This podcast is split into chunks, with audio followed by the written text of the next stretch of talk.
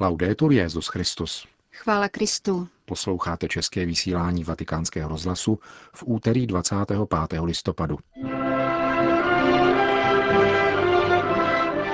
Nadnárodní, ale nikoli univerzální zájmy přeměňují demokracie na uniformní systémy sloužící neznámým impériím.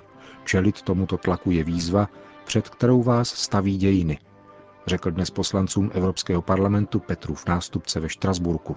Pokud jde o délku pobytu, byla to nejkratší zahraniční apoštolská cesta, ale papež František během ní pronesl nejdelší promluvy svého pontifikátu. Bleskovou čtyřhodinovou návštěvu svatého otce ve Štrasburku vám přiblížíme v našem dnešním pořadu, kterým provázejí Milan Glázer a Jana Gruberová.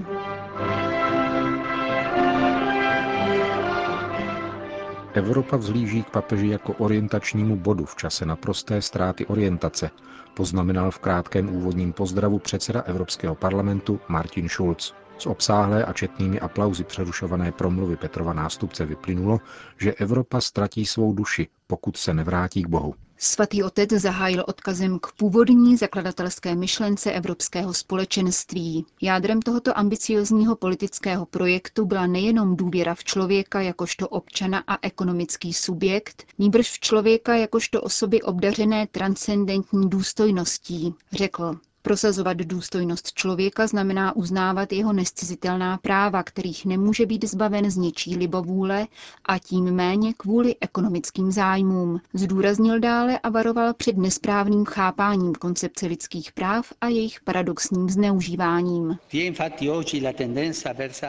Dnes existuje tendence, která se dožaduje stále širších individuálních a jsem v pokušení říci individualistických práv a která zahaluje koncepci lidské osoby odtržené od jakéhokoliv sociálního a antropologického kontextu, jako nějakou monádu, která je stále více necitlivá vůči jiným monádám kolem sebe.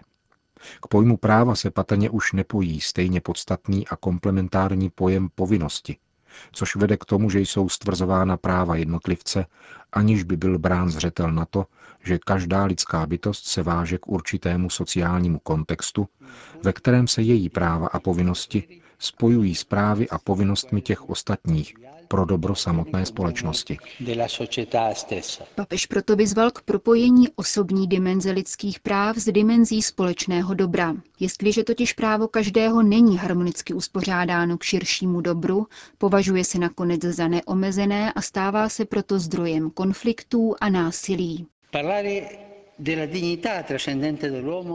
Mluvit o transcendentní důstojnosti člověka tedy znamená dovolávat se jeho přirozenosti, jeho vrozené schopnosti odlišovat dobro od zla. Dovolávat se onoho kompasu, který je vepsán do našich srdcí a je Bohem vtištěn do stvořeného veškerenstva. Znamená především vidět v člověku nikoli absolutno, nýbrž vztahovou bytost – Jedna z chorob, kterou dnes v Evropě vidím jako nejvíce rozšířenou, je samota. Tuto samotu nadále vyostřují ekonomická krize a nedůvěra občanů v instituce. Je patrný všeobecný dojem únavy a stárnutí babičky Evropy, která už nemá plodnost a vitalitu. Přitažlivost velkých ideálů, které Evropu inspirovaly, ustoupila před byrokratickým technicismem jejich institucí, soudí papež František. K tomu se druží některé poněkud egoistické životní styly, charakterizované již neudržitelným blahobytem, často lhostejným vůči okolnímu světu, zejména k těm nejchudším lidem. Ve středu politické debaty převažují technické a ekonomické otázky na úkor autentické antropologické orientace. Lidská bytost riskuje, že bude redukována na pouhé soukolí nějakého mechanismu, který s ní zachází jako s nějakým užitečným spotřebním statkem – takže, jak bohužel často vidíme, jakmile její život v tomto mechanismu už neplní funkci, je bez přílišných zábran skartován, jako v případě nemocných v terminálním stádiu, opuštěných a nezaopatřených starých lidí nebo dětí zabitých před narozením.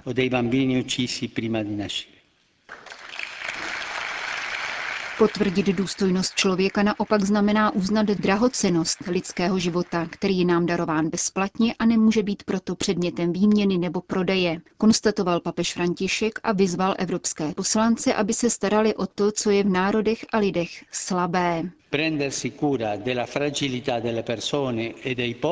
Pečovat o křehkost lidí a národů znamená opatrovat paměť a naději, znamená ujmout se přítomnosti v její nejvíce marginalizované a úzkostné situaci a umět ji pomazat důstojností. Jak obnovit naději ve velký ideál jednotné a míru milovné, tvořivé a podnikavé Evropy, která respektuje práva a uvědomuje si vlastní povinnosti, tázal se Petrův nástupce po úvodní zevrubné analýze a při odpovědi odkázal ke slavné Rafaelově fresce aténské školy. E v jejím středu jsou Platón a Aristoteles. První ukazuje prstem k nebi, ke světu ideí a mohli bychom říci k nebi. Druhý ukazuje rukou dopředu, na toho, kdo se dívá, k zemi, ke konkrétní realitě. Zdá se mi, že tento obraz dobře popisuje Evropu a její dějiny, tvořené neustálým setkáváním nebe a země, kde nebe je otevřenost vůči transcendentnu, Bohu, čímž se evropský člověk vždycky vyznačoval a země představuje jeho praktickou a konkrétní kapacitu čelit různým situacím a problémům. Budoucnost Evropy závisí na znovu objevení vitálního a neoddělitelného spojení těchto dvou prvků. Pro papeže Františka je tudíž zcela zásadní minulý odkaz křesťanství, ale také jeho přínos dnešku a budoucnosti. Takovýto přínos není hrozbou pro laicitu států a pro nezávislost unijních institucí, nýbrž obohacením, vyzdvihl.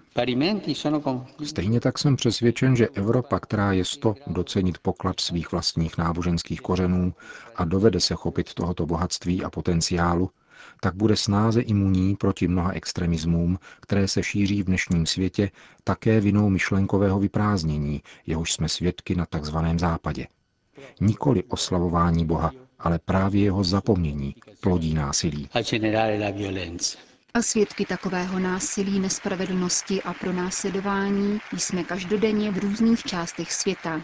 Postihuje náboženské menšiny, zejména křesťanské, připomenul. E Komunity i jednotlivé osoby jsou předmětem barbarského násilí, jsou vyháněny ze svých domovů a své vlasti, prodávány do otroctví, zabíjeny, jsou jim stínány hlavy, jsou křižovány a zaživa upalovány za hanebného mlčení a spoluviny mnohých. E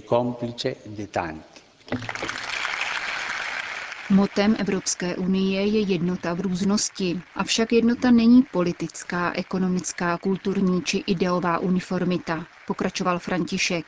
Každý autentický celek ve skutečnosti prožívá bohatost různosti, Osobité zvláštnosti každého jsou na druhé straně bohatstvím v té míře, do jaké slouží všem. V této dynamice jednoty, částečnosti, vyvstává požadavek chopit se záchovy demokracie evropských národů. Není před námi skryto, že homologační koncepce globalizace postihuje životnost demokratického zřízení. Výzvou nynějšího historického okamžiku je udržovat naživu realitu demokracií, předcházet tomu, aby jejich reálná síla, politický výraz národů, byl odstraněn na nátlak nadnárodních, nikoli univerzálních zájmů, které demokracii oslabují a přeměňují na uniformní systémy sloužící neznámým impériím. Dát Evropě naději znamená nejenom uznat ústřední postavení člověka, ale zahrnuje také příznivý postoj vůči jeho talentům, Poslední část své promluvy papež věnoval jednotlivým prostředím, ve kterých se lidská nadání formují a do kterých by Evropa měla investovat.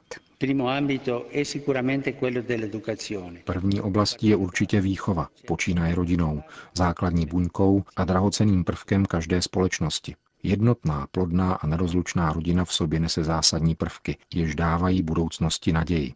Bez této kompaktnosti se staví na písku, což má velmi závažné sociální konsekvence.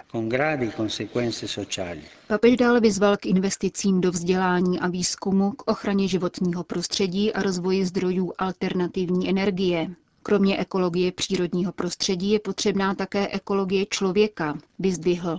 Další důležitou oblastí je práce, které je nutno navrátit důstojnost a umožnit její slučitelnost s rodinným životem. A konečně je nezbytné společně se vyrovnat s otázkou migrace. Non si può tollerare che il mar Mediterraneo diventi un grande cimitero. Nelze tolerovat, že se ze středozemního moře stává velký hřbitov.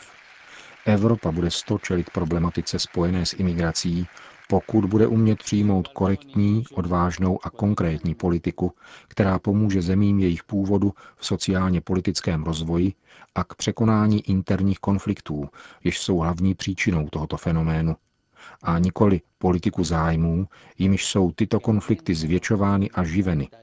Je nezbytné vypořádat se s příčinami a nejenom s účinky. Přičiňte se, aby Evropa opětovně nalezla svou duši, vyzýval papež František v samém závěru. Touto duší je křesťanství, jehož dvoutisícileté dějiny sice nebyly bez konfliktů, omylů a také hříchů, ale vždycky byly živeny touhou budovat skrze dobro. Drazí europoslanci, nadešla hodina pro společnou stavbu Evropy, obíhající nikoli kolem ekonomie, nýbrž kolem posvátnosti člověka a nescizitelných hodnot. Z budovy Evropského parlamentu se papež odebral do přibližně kilometr vzdáleného sídla Rady Evropy. Jejímiž členy je kromě 28 členských zemí Unie dalších 19 států, například také Turecko, Ruská federace, Azerbajdžán, Arménie a Gruzie. Rada Evropy je na Evropské unii zcela nezávislá. V jejím sídle je zaměstnáno 2000 lidí ze všech členských zemí. Papež v úvodu své promluvy připomněl letošní 65. výročí založení této mezinárodní celoevropské organizace, jejímž cílem je prosperita a mír v Evropě. Cesta zvolená Radou Evropy k dosažení tohoto cíle, řekl, spočívá především v prosazování lidských práv, k nímž se pojí rozvoj demokracie a právního státu. Tato snaha je jedním z velkých přínosů, které Evropa nabídla a dosud nabízí celému světu. Toto vzepětí přirovnal papež František s odkazem na italského básníka Clementa Reboru k obrazu Topolu z jedné jeho básně, v níž opěvuje tento strom, vypínající se k nebi díky svým hlubokým kořenům. Evropu můžeme v jistém smyslu chápat podle tohoto obrazu. Během svých dějin se vždycky vypínala vzhůru k novým a ambiciozním cílům, živena nenasytnou touhou po poznání, rozvoji, pokroku, pokoji a jednotě. Avšak po vznesení mysli, kultury a vědeckých objevů je možné jedině díky pevnosti kmene a hloubce kořenů, které jej živí. Zmizí-li kořeny, kmen pomalu chátrá až odumře. Větve kdysi vzpřímené a bujné se nakloní k zemi a opadnou. Tady tkví možná jeden z paradoxů, který je izolované vědecké mentalitě nejvíce nepochopitelný, že totiž k cestě do budoucnosti je zapotřebí minulost, hluboké kořeny, a také odvaha neskrývat se před přítomností a jejími výzvami. Na jiném místě poukázal Petrův nástupce na vklad, který může křesťanství dnes dát evropskému kulturnímu a sociálnímu rozvoji v prostředí správných vztahů mezi náboženstvím a společností. Křesťanské vizi jsou rozum a víra, náboženství a společnost povolány vzájemně se osvěcovat, podporovat se, a je-li to nezbytné, očišťovat se navzájem od ideologických extremismů, do nichž mohou upadat. Celá evropská společnost nemůže nemít užitek z oživeného spojení obou těchto oblastí, jednak proto, aby čelila náboženskému fundamentalismu, který je především nepřítelem Boha a jednak proto, aby napravovala redukovaný rozum, který neuznává člověka. V tomto duševním postoji svatý stolec, řekl v samotném závěru papež František, zamýšlí pokračovat ve spolupráci s Radou Evropy, která má dnes zásadní postavení při utváření mentality budoucích evropských generací. Jde o to, abychom společně v plném rozsahu přemýšleli o otevření jakési nové agory, v níž se každá občanská i náboženská instance bude moci svobodně konfrontovat s ostatními a při zachování různosti prostředí a postojů bude oživována výlučně touhou po pravdě a budováním společného dobra. Je mým přáním, aby Evropa znovu objevením svého historického odkazu a hloubky svých kořenů, přijetím svojí živé multipolarity a fenoménu dialogizující transverzálnosti opět nalezla onu mladost ducha, který ji učinil plodnou a velkou. Končil papež František svoje vystoupení na půdě Rady Evropy. A tím končíme dnešní české vysílání vatikánského rozhlasu. Chvála Kristu. Laudetur Jezus Christus.